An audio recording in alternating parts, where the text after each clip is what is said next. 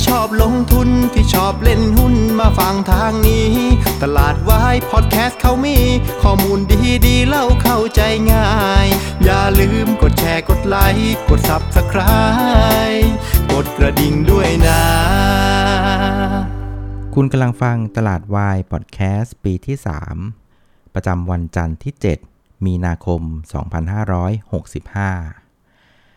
ครับ ประเด็นที่ตกค้างตั้งแต่คลิปที่แล้วนะครับ ที่อยากจะให้พวกเราจับตาดูมากๆ ก็คือเรื่องของทิศทางนะครับของนักทุนต่างชาติว่า เขาจะเอาอยัางไงต่อนะครับ หลังจากเมื่อวันศุกร์ใช่ไหมครับ มันก็มีประเด็นในเรื่องที่ฝั่งรัสเซียเองเนี่ยแกก็บุกเข้าไปที่โรงไฟฟ้าพลังงานนิวเคลียร์ที่ยูเครนใช่ไหมครับแล้วก็มันค่อนข้างรุนแรงก็เลยทำให้นักทุนทั่วโลกนะก็มีความกังวลกันนะครับ เราก็เห็นการเคลื่อนย้ายนะครับของเงินทุนจากสินทรัพย์เสี่ยง นะครับไปหาสินทรัพย์ปลอดภัยก็คือเรื่องของทองคำแล้วก็พันธบัตรนะครับก็เลยเป็นภาพของการเซลล์ออฟนะครับขายตลาดหุ้นทั่วโลกเลย แล้วก็ลามมาถึงเมืองไทยด้วยนะครับเราก็เลยเห็นภาพของนักทุนต่างชาติที่ขายออกมาในวันศุกร์นะครับซึ่งในทุกๆ ครั้งที่ผ่านมานะครับที่เราให้ข้างสังเกตคือว่าเวลานักทุนต่างชาติขายในจังหวะที่มันมีความรุนแรงเกิดขึ้นน่ะสิ่งที่เราจะเห็นในวันถัดๆไปคือนักทุนต่างชาติก็จะเริ่มมาค่อยๆ เก็บหุ้นเราเหมือนเดิม เพราะว่า เขาก็มองว่าโอ๊ยตลาดหุ้นบ้านเราเนี่ยเมืองไทยอาเซียนเนี่ยมันก็มีโอกาสที่จะสร้างอัลฟาของเขาได้ในอนาคตได้ เพราะว่ามันเป็นตลาดหุ้นที่อันเดอร์เ r อร์ฟอร์มมานาน แล้วมันก็กำลังค่อยๆ ฟื้นตัวนะครับจากเรื่องของโควิด -19 นะครับเราก็จะเห็นฝรั่งขายแรงๆ แล้วก็มาทยอยเก็บหุ้นบ้านเรานะครับก็เลยวันนี้ก็เลยให้ตามติดว่าฝรั่งมันจะทำยังไงต่อ เพราะว่าในรอบเนี้ยฝรั่งเขาอัดหุ้นเรามาเนี่ยประมาณสัก 16,000 ล้านใช่ไหมครับ แล้วก็วันศุกร์แกขายไปมาสัก 3,000 กว่า เขาก็เหลือกระสุนอยู่อีกประมาณสัก 13,000 กว่าล้านนะครับก็เลยมาลุ้นดูว่าวันจันทร์เนี่ยฝรั่งจะ action ยังไงเราจะได้ตีความกันออกนะครับซึ่งปรากฏว่าผลที่ออกมาก็คือว่าวันนี้ฝรั่งมันยังไม่กลับมาซื้อแฮะมันยังเป็นภาพของการเดินหน้าขายอย่างต่อเนื่องเลยนะครับก็แสดงว่าฝรั่งเองก็เริ่มมีความกังวลและอาจจะบอกว่า ตอนนี้มันถึงจุดขีดแล้วบอกว่าเฮ้ยไม่ไหวแล้วว่ะอาการแบบนี้ขอขายต่อดีกว่านะครับมันก็เลยเป็นภาพที่ฝรั่งน่ะ ก็เลยเป็นการเดินหน้าขายต่อเนื่องเป็นวันที่2นะครับงั้นพอวันนี้ฝรั่งขายต่อปุ๊บ ซึ่งเป็นคนที่แบกตลาดหุ้นบ้านเรามาโดยตลอดนะในช่วง 2-3 สัปดาห์ที่ผ่านมาเนี่ยพอฝรั่งเริ่มพลิกเป็นขาย 2 วันติดแบบเนี้ยบ้านเราก็เลยยืนไม่ไหวนะครับ วันนี้เซ็ตอินเด็กก็ติดลบไป 25 จุดนะครับ ปิดที่ 1,627 จุด ปรับตัวลงไปประมาณสัก 2.7% ก็ถือว่าลงค่อนข้างแรงนะครับ เมื่อเทียบกับเอเชียนะครับ วันนี้เอเชียโดยเฉลี่ยติดลบ 2%นะครับ แต่ว่าถ้าไปดูฝั่งเอเชียเหนือนะครับ ติดลบกันไป 2.9%ก็แสดงว่าบ้านเราเนี่ยลงกันพอๆกับเอเชียเหนือเลยนะ แต่ว่าถ้าเกิดว่าไปเปรียบเทียบกับอาเซียนนะครับ ต้องบอกว่าบ้านเราเนี่ยซาดิสจริงๆนะครับ อาเซียนวันนี้โดยเฉลี่ยติดลบเพียงแค่ 1.3%นะครับ แต่ว่าบ้านเราลงไปถึง 2.7%นะครับ คราวนี้เรามาดูสิ่งที่มันเหมือนแล้วก็แตกต่างกันนะครับของการเคลื่อนไหวของเซ็ตอินดี x ในวันนี้นะครับ เอาสิ่งที่เหมือนกันก่อนละกันนะครับ คือในภาพรวมเนี่ยนะครับตลาดหุ้นเอเชียวันนี้ก็เป็นภาพของความกังวลนะครับในเรื่องของภาวะสงครามระหว่างรัสเซียยูเครนนะครับ ซึ่งมันก็แยกย่อยไอความกังวลนี้ออกมาเป็น 2 ประเด็นนะครับ ประเด็นที่ 1 ก็คือเป็นเรื่องของท่าทีของรัสเซียนะที่ดูจะไม่ได้กังวลเรื่องของการคว่ำบาตรนะคือเรียกว่าพร้อมที่จะไฟกันอย่างต่อเนื่อง นะครับหลังจากที่ก็ประสบความสำเร็จในการเข้าไปโจมตีเรื่องของโรงไฟฟ้า พลังงานนิวเคลียร์ที่ยูเครนแล้วนะครับ ตอนนี้แกก็เรียกว่าพร้อมที่จะลุยนะ ขอให้มาเถอะนะครับ อันที่2เนี่ยมันเป็นประเด็นในเรื่องของราคาสินค้าโภคภัณฑ์นะครับ เพราะว่าในรอบนี้เนี่ยนะครับฝั่งของรัสเซียเองกับฝั่งของยุโรปรวมถึงอเมริกาเองเนี่ยเขาก็เอาสินค้าโภคภัณฑ์ด้านพลังงาน มางัดกันนะครับ ไม่ว่าจะเป็นเรื่องของการจะงดการส่งนะครับ เรื่องของแก๊สนะครับ ผ่านท่อไปยังฝั่งของยุโรป ในขณะที่ฝั่งของยุโรปกับอเมริกาเองก็พยายามที่จะบอกว่า ฉันจะไม่เอาเรื่องของพลังงานจากแกแล้วนะ ไม่ว่าจะเป็นเรื่องของอแก๊สรวมถึงน้ำมันดิบด้วยอะไรประมาณนี้นะฮะ มันก็เลยทำให้ไอสินค้าโภคภัณฑ์ที่เป็นพลังงานเหล่านี้นะครับ มันก็เลยกลายเป็นเป็นเหมือนตุ๊กตาที่ทั้งคู่เอามาใช้ในการเรียกว่าบลัฟกันในเรื่องของการแบนกัน นะครับก็เลยทำให้ตลาดก็มีความกังวล เพราะว่าฝั่งของรัสเซียเองเนี่ยก็เป็นเรียกว่าผู้ผลิต ไม่ว่าจะเป็นด่านหินนะครับแก๊สนะครับรวมถึงน้ำมันดิบที่รายใหญ่ของโลกด้วยนะครับเพราะงั้นถ้าไอ้ตุ๊กตาตัวเนี้ยมันเอามาเป็นอของเล่นเอาไว้งัดกันอะไรแบบนี้นะครับ มันก็เลยทำให้supply หรืออุปทานของเรื่องพลังงานเหล่านี้มันก็จะหายไปจากตลาด เพราะมันกลายเป็นเครื่องมือเอาไว้งัดกัน เพราะฉะนั้นไอ้อุปทานที่เหลือ มันก็ไม่เพียงพอกับความต้องการใช้ของทั่วโลกไงนึกออกไหม supply หายไปแต่ demand เท่าเดิมอย่างเงี้ยมันก็เลยทำให้ราคาพวกของสินค้าโภคภัณฑ์ด้านพลังงานอะมันก็เลยแบบพุ่งขึ้นอย่างรุนแรงนะครับถ่านหิน แก๊สน้ำมันดิบนะครับรวมถึงสินค้าโภคภัณฑ์อื่นๆอะมันก็เลยขยับตัวตามขึ้นมาด้วยไงซึ่งพอมันมาในภาพเนี่ยคนก็เริ่มรู้สึกว่าเฮ้ยถ้าเกิดมันขึ้น 4-5%มันก็ยังโอเคนะ แต่ปรากฏว่า ในช่วงที่ที่ผ่านมามันขึ้นกันเป็น 2 หลักเลยมันชักจะขึ้นเยอะไปละ คนก็เริ่มตระหนักแล้วว่า เฮ้ยถ้าเกิดว่าราคาสินค้าโภคภัณฑ์เหล่านี้มันมันขึ้นแบบต่อเนื่องแบบเนี้ยมันก็แปลว่า เฮ้ยอย่างเงี้ยปัญหาของเงินเฟ้อที่บอกว่าปีเนี้ยน่าจะเรียกว่าน่าจะพีคนะแล้วมันจะค่อย ๆ ดีขึ้นอะมันอาจจะลากยาวแล้วก็แย่กว่าที่ประเมินไว้ก็ได้ คราวนี้ถ้าเกิดว่าเงินเฟ้อเนี่ยมันมันสูงแล้วมันลากยาวกว่าที่ประเมินไว้เนี่ยมันก็แปลว่าไอ เรื่องของกำลังซื้อของคนอะมันก็จะลดลงไงก็พูดง่ายว่าเงินเท่าเดิมแต่ซื้อสมมติซื้อน้ำมันได้น้อยลงแบบเนี้ยอันนี้ก็คือว่าเงินเฟ้อละนะครับเพราะฉะนั้นถ้าเกิดว่ากำลังซื้อของคนมันลดลง มันก็แปลว่าไอ้ประมาณการของนักวิเคราะห์ว่า เอ้ย บริษัทนี้จะมีรายได้เพิ่มขึ้นเท่านู้นเท่านี้เท่านั้นเนี่ยนะครับมันก็จะไปไม่ถึงแล้ว เพราะว่ากำลังซื้อคนมันมันมันด้อยลงนะครับเพราะฉะนั้นพอประมาณการมันไปไม่ถึงปั๊บ มันก็แปลว่าไอ้ราคาหุ้นที่มันเทรดอยู่ทุกวันนี้นะครับบน valuation สมมุติว่า PE 50 เท่า บนกำลังซื้อประมาณหนึ่งแต่ตอนนี้กำลังซื้อคนเพราะเงินเฟ้อเนี่ยมันไม่ถึงแล้วกำลังซื้อมันลดลง เพราะฉะนั้น valuation หรือ PE เนี่ยมันไม่น่าจะถึง 50 เท่าละมันต้องลงมาละ เพราะว่ากำลังซื้อมันไม่ไหวจริง ๆ นะครับ เพราะงั้นอันเนี้ยมันก็เลยเป็นประเด็นที่ทำให้ตลาดหุ้นทั่วโลกเนี่ยก็เลยต้องมีการปรับ adjust ตัวเองลงมาแล้วล่ะเพราะว่าปัญหาของสินค้าโภคภัณฑ์มันทำให้เรื่องของเงินเฟ้อเนี่ย มันมีความเสี่ยงว่ามันอาจจะแย่กว่าที่ตลาดประเมินไว้นะ อันนี้ก็เป็นอีกประเด็นหนึ่งที่ต่อเนื่องมาจากเรื่องของอความตึงเครียดรัสเซียยูเครนที่กระทบนะเรื่องกระทบกับเรื่องของเศรษฐกิจนะครับแล้วไปถึงตลาดหุ้นแล้วไปถึงตัวของ valuation ของตลาดหุ้นแล้วนะครับนะครับก็แต่ว่าอย่างไรก็ดีเนี่ยผมก็ให้ข้อสังเกตไว้อย่างหนึ่งนะคือถ้าเพื่อนเห็นราคาสินค้าพวกวันที่มันปรับตัวขึ้นนะครับสมมุติว่ามันขึ้นอ่าสิ นะครับแต่ว่าไปดูหุ้นที่ทำเกี่ยวกับเรื่องของสินค้าคอมมูนิตี้เหล่านี้นะ ปรากฏว่าเขาก็ขึ้นไม่ถึง 10%นะแปลว่าอะไร อันเนี้ยมันเป็นการสะท้อนว่าคือถ้าเป็นภาวะปกติอะไอ้นี่ขึ้น 5 อีกอันนึงมันก็จะขึ้นใกล้ๆ 5 เหมือนกันนึกออกไหมเอออันนี้เป็นภาวะปกติ แต่ตอนเนี้ยมันเป็นภาพที่ว่าราคาสินค้าพวกมันมันขึ้นเป็นหลัก 10 เลย 10 20 แต่ราคาหุ้นมันขึ้นไม่ถึงไงอาจจะขึ้นแค่5% 10%สังเกตดูเหตุที่มันเป็นแบบนี้เพราะว่าคนเริ่มมองแล้วว่าไอ สินค้าพวกนั้นที่มันขึ้นพุ่งทะยานมากจนเกินไปนะ่ะมันเริ่มกระทบกับเศรษฐกิจในภาพรวมแล้ว เพราะฉะนั้นแม้ว่าไอ้บริษัทเนี้ยอาจจะขายของได้ราคาแพงขึ้นนะครับ แต่สิ่งที่มันจะเกิดขึ้นตรงข้ามคือ ปริมาณการขายมันจะลดลงไง เพราะคนแม่งซื้อไม่ไหวไง เพราะของมันแพงเกิน มันเลยเป็นเหตุผลให้เราเห็นราคาสินค้าพกพันปรับตัวขึ้นแรง แต่หุ้นที่เกี่ยวเนื่องกับพกพันมันปรับตัวขึ้นไม่แรงนั่นเองนะครับ อันนี้คือผลกระทบทางเศรษฐกิจที่มันซ่อนอยู่แล้วมันกำลังจะเกิดขึ้นมานั่นเองนะครับ อันนี้ก็เป็นประเด็นหลักๆ ที่ทำให้ตลาดหุ้นทั่วโลกวันนี้นะมันก็ปรับตัวลงนะครับ ก็คือท่าทีของรัสเซียแล้วก็เรื่องของวิกฤตราคาสินค้าโภคภัณฑ์นะครับ ส่วนในประเด็นที่แตกต่างกันนะครับ ก็เป็นเรื่องของประเทศไทยนะครับ ที่วันนี้ปรับตัวลงแรงกว่าอาเซียนนะผมเดาว่ามันก็อาจจะเป็นในเรื่องในเชิงโครงสร้างนะครับ เพราะว่า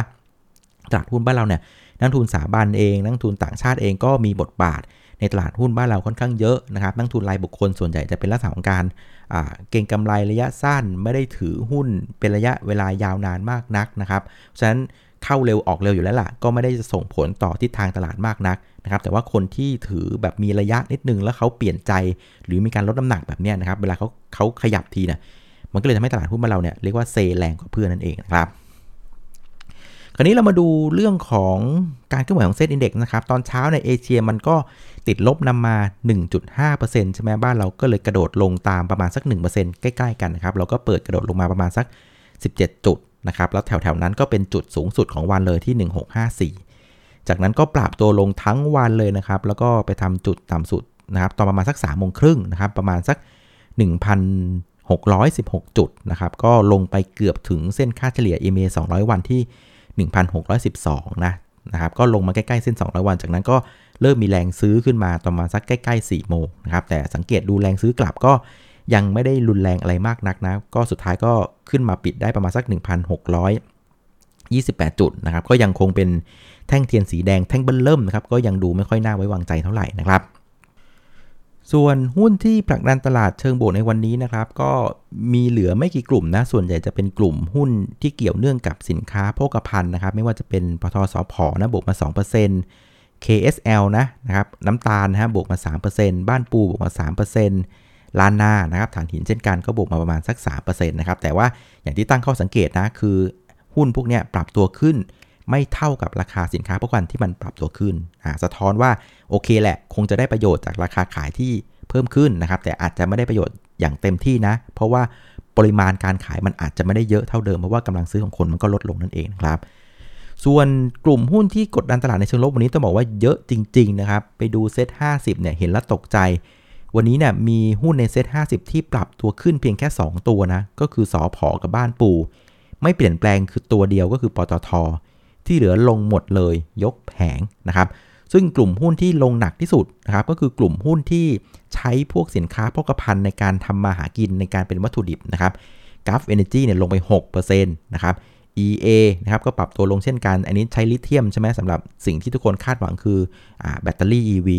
ปูนใหญ่นะครับก็ใช้ถ่านหินก็ปรับตัวลงด้วยนะครับ GPSC อันนี้ก็ใช้แก๊สนะแก๊สก็ขึ้นตามน้ำมันดิบนะครับ โอสถสภา อันนี้ก็เรื่องของอลูมิเนียมใช่ไหมเอามาทำกระป๋องก็ขึ้นอีกนะครับตัวของ KCE HANA นะครับ อันนี้ก็เกี่ยวโดยตรงกับเรื่องของอพวกของทองแดงะอะไรต่างๆ ที่ใช้ในเรื่องของทำอิเล็กทรอนิกส์นะครับ เพราะฉะนั้นพวกนี้ก็ปรับตัวลงหมดเลยนะครับ ส่วนอีกกลุ่มหนึ่งที่ปรับตัวลงนะครับ แต่ไม่ได้เกี่ยวกับ commodity นะ ก็คือกลุ่มธนาคารนะครับ หลังจากที่เล่าให้ฟังใช่ไหมคือมันลงมาหาแนวรับเรียกว่าแช่อยู่เรียกว่า พร้อมที่จะหลุดแหล่ไม่หลุดแหล่แล้วก็เริ่มเยิ้มเยิ้มหลุดเมื่อวันศุกร์แล้วนะวันนี้ก็เป็นภาพของการปรับตัวลงต่อเลยนะครับก็สอดคล้องกับที่ฝั่งของประธานเฟดก็ออกมาย้ำในเรื่องของการขึ้นดอกเบี้ยแบบค่อยเป็นค่อยไปนะครับก็เลยทำให้มันปรับตัวลงมารวมถึงประเด็นเรื่องของเงินเฟอ้อที่มันสูงๆเนี่ยคนก็เริ่มกังวลแล้วว่าเฮ้ยเศรษฐกิจในประเทศกำลังจะได้รับผลกระทบจากเรื่องของเงินเฟอ้อเหล่านี้แล้วนะอ่าแล้วก็ตอนวันศุกร์เองอะก็ประเทศไทยก็มีการรายงานเงินเฟอ้อเดือนกุมภา ก็ออกมาทะลุทะลวงสูงสุดในรอบ 13 ปีเลย 5.28%นะครับมันกลุ่มแบงก์เนี่ยก็หลุดแนวรับลงมานะครับประธานเฟดก็ย้ำอีก เริ่มกังวลเรื่องของเศรษฐกิจในประเทศแล้วอีกเนี่ยก็เลยทำให้พลอยลงมานะครับก็ระมัดระวังนิดหนึ่งนะครับเพราะฉะนั้นในเชิงของหน้าหุ้นนะครับ ตอนนี้หุ้นที่เรียกว่าก็แก๊กเล่นได้เนี่ยมันก็เป็นหุ้นที่เกี่ยวเนื่องกับสินค้าโภคภัณฑ์เนาะเป็นการเก็งระยะสั้นนะครับ ส่วนกลุ่มหุ้นที่ ใช้พวกของคอมมูนิตี้ต่างๆนะก็เรียกว่ามีแรงขายอย่างต่อเนื่องรวมถึงหุ้นที่อิงกับเศรษฐกิจในประเทศนั้นเริ่มกังวลแล้วนะครับเกี่ยวกับเรื่องของเงินเฟอ้อที่เริ่มมากระเทือนกับเศรษฐกิจในประเทศแล้วนะครับ ส่วนผู้เล่นในตลาดวันนี้นะครับก็นักทุนสาบันนะครับก็ขายเป็นวันที่ 8 ติดต่อกัน แต่ว่าวันนี้แกงัดของมาขายแบบเต็มข้อเลยนะครับวันนี้ขายไป 6,583 ล้านบาทนะครับส่วนนักทุนต่างชาตินะครับก็อย่างที่บอกคือวันนี้เดินหน้าขายวันที่2นะครับวันนี้ขายไปอีก 94 ล้านบาทนะ เพราะฉะนั้นหักจากรอบที่เขาไล่หุ้นซื้อมารอบนี้แปลว่าตอนนี้ฝรั่งมีกระสุนอยู่ในมืออีกประมาณสัก 1 0,000 ล้านบาทที่จะขายได้นะครับ ซึ่งพอไปดูย้อนหลังเนี่ยนะครับ ผมก็ไม่เห็นฝรั่งขายติดติดกัน 2 วันมาแล้ว 23 วันทำการนะ อันนี้เป็นชุดแรกเลยที่ขาย 2 วันติดก็ระมัดระวังนิดนึงนะครับสมมติการซื้อขายวันนี้นะครับก็อยู่ที่ 127,806 ล้านบาทนะครับ ก็ เพิ่มขึ้นถึง 46%เทียบกับวันศุกร์นะ ก็แปลว่าวันนี้เป็นการปรับตัวลงพร้อมกับวอลลุ่มนะครับ เป็นการปรับตัวลงที่เรียกว่าสมบูรณ์แบบ คือฝรั่งกับกองทุนจับมือกันขาย แล้วก็เป็นการปรับตัวลงที่เมื่อเช้าเนี่ยเปิดกระโดดข้ามแนวรับสำคัญเลยนะครับ แนวรับสำคัญมันอยู่ที่ EMA 75 วันที่ 1,660นะครับ เรียกว่าเปิดกระโดดลงมาข้ามแนวรับเลย แล้วก็เป็นภาพของการลงต่อ ก็เลยทำให้วันนี้โอ้โห ต้องบอกว่าเป็นการปรับตัวลงที่ ดูไม่ดีซะทีเดียวนะครับ ส่วนสุดท้ายครับประเด็นจะส่งผลต่อตลาดหุ้นในวันพรุ่งนี้นะครับผมว่าตอนนี้เนี่ยนะครับคือนอกจากประเด็นของเรื่องรัสเซียยูเครนแล้วนะเราต้องดูในเรื่องของการเคลื่อนไหวของฟันโฟนะครับต้องมาดูว่าตอนนี้ฟันโฟนะเขาคิดประเด็นนี้ยังไงบ้างนะนะครับคือเราคือฟันโฟเนี่ยมันจะวิ่งระหว่างสินทรัพย์เสี่ยงนะครับก็คือพวกของหุ้นคริปโต ต่างๆเนี่ยกับสินทรัพย์ปลอดภัยก็คือพวกของทองคำหรือว่าพันธบัตรรัฐบาลเนี่ยตอนนี้มันเป็นประเด็นเรื่องของการย้ายเงินไปมาระหว่างสินทรัพย์ 2 ประเภทนี้นะครับเพราะฉะนั้นวันนี้ครับมันเป็นวันที่เราเห็นเงินเนี่ยมันไหลออกจากสินทรัพย์เสี่ยงคือออกจากหุ้น ไปเข้าสินทรัพย์ปลอดภัยนะครับเราเห็นทองคำวิ่งทะลุไป 2,000นะครับเราเห็นบอลยูเนี่ยลงมาเหลือ 1.7%อันนี้ก็เป็นภาพชัดเจนว่าเงินน่ะมันวิ่งไปหาสินทรัพย์ปลอดภัย ฉะนั้นพวกนี้มันจะเด้งไม่เด้งเนี่ยนะครับ วิธีดูคือก็ไปดูไอสินทรัพย์ปลอดภัยนี่แหละว่ามันมีพฤติกรรมอย่างไรนะครับ ถ้าเกิดว่าพรุ่งนี้ทองคำยังคงขึ้นต่ออสมมติจาก 2,000 ไป 2,001 2,002เนี่ยแปลว่าตลาดยังไม่พร้อมที่จะเล่นหุ้นนะครับหรือมองอีกมุมนึงนะครับคือถ้าพรุ่งนี้บอลยิวยังปรับตัวลงต่อนะ เมื่อเช้าอยู่ที่ 1.7%นะครับแล้วพรุ่งนี้เป็น 1.65%อะไรแบบเนี้ยอ่า อันนี้ก็แสดงว่า fund flow เองก็ยังไม่พร้อมเล่นหุ้นเช่นกันนะครับ พยายามวิ่งไปหาสินทรัพย์ปลอดภัยนะครับ แต่อย่าเพิ่งตกใจนะ ผมเข้าไปดูล่าสุดตอนนี้นะครับตัวของ bond yield เมื่อเช้าอยู่ที่ 1.7%ใช่ไหมตอนนี้อะเด้งขึ้นมาแล้วอยู่ที่ 1.78%อะค่อยยังชั่ว ในขณะที่ทองคำนะครับเมื่อเช้าทะลุไป 2,000 ใช่ไหมตอนนี้ล่าสุดอยู่ที่ 1,988 เหรียญต่อทรอยออนซ์ละอะก็ถอยมานิดนึง ก็แสดงว่า ยังพอมีความหวังบ้างนะว่าพรุ่งนี้ว่าอาจจะมีเด้งได้อยู่เหมือนกันนะครับ แต่ว่าก็อย่าเพิ่งประมาทไปเพราะว่าอะไรมันก็เกิดขึ้นได้เนาะคราวนี้ไปดูตัวของดาวโจนส์ฟิวเจอร์เนี่ยนะครับตอนนี้ก็เป็นภาพของการติดลบอยู่นะครับก็ติดลบอยู่ประมาณสัก 200 จุดนะครับมันอารมณ์ของอการเคลื่อนไหวระหว่างตัวฟันฟลอระหว่างสินทรัพย์เสี่ยงกับสินทรัพย์ปลอดภัยนะก็ต้องบอกว่า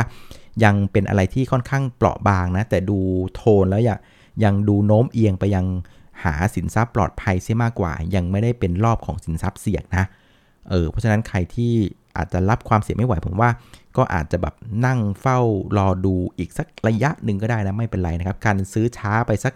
วัน 2 วันหรือ 3 วันนะครับ แต่ว่าเป็นการซื้อแล้วมันไม่ลงนะผมว่า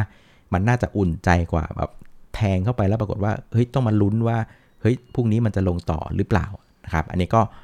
เป็นเป็นความเสี่ยงที่ต้องต้องตระหนักนะนะอยู่ที่ว่าใครรับได้รับไม่ได้นะครับ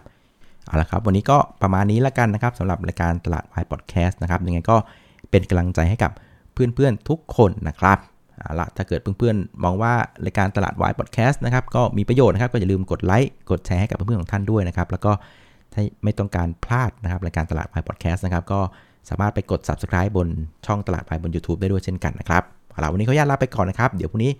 มาดูกันใหม่ครับ วันนี้ลาไปก่อนครับ สวัสดีครับ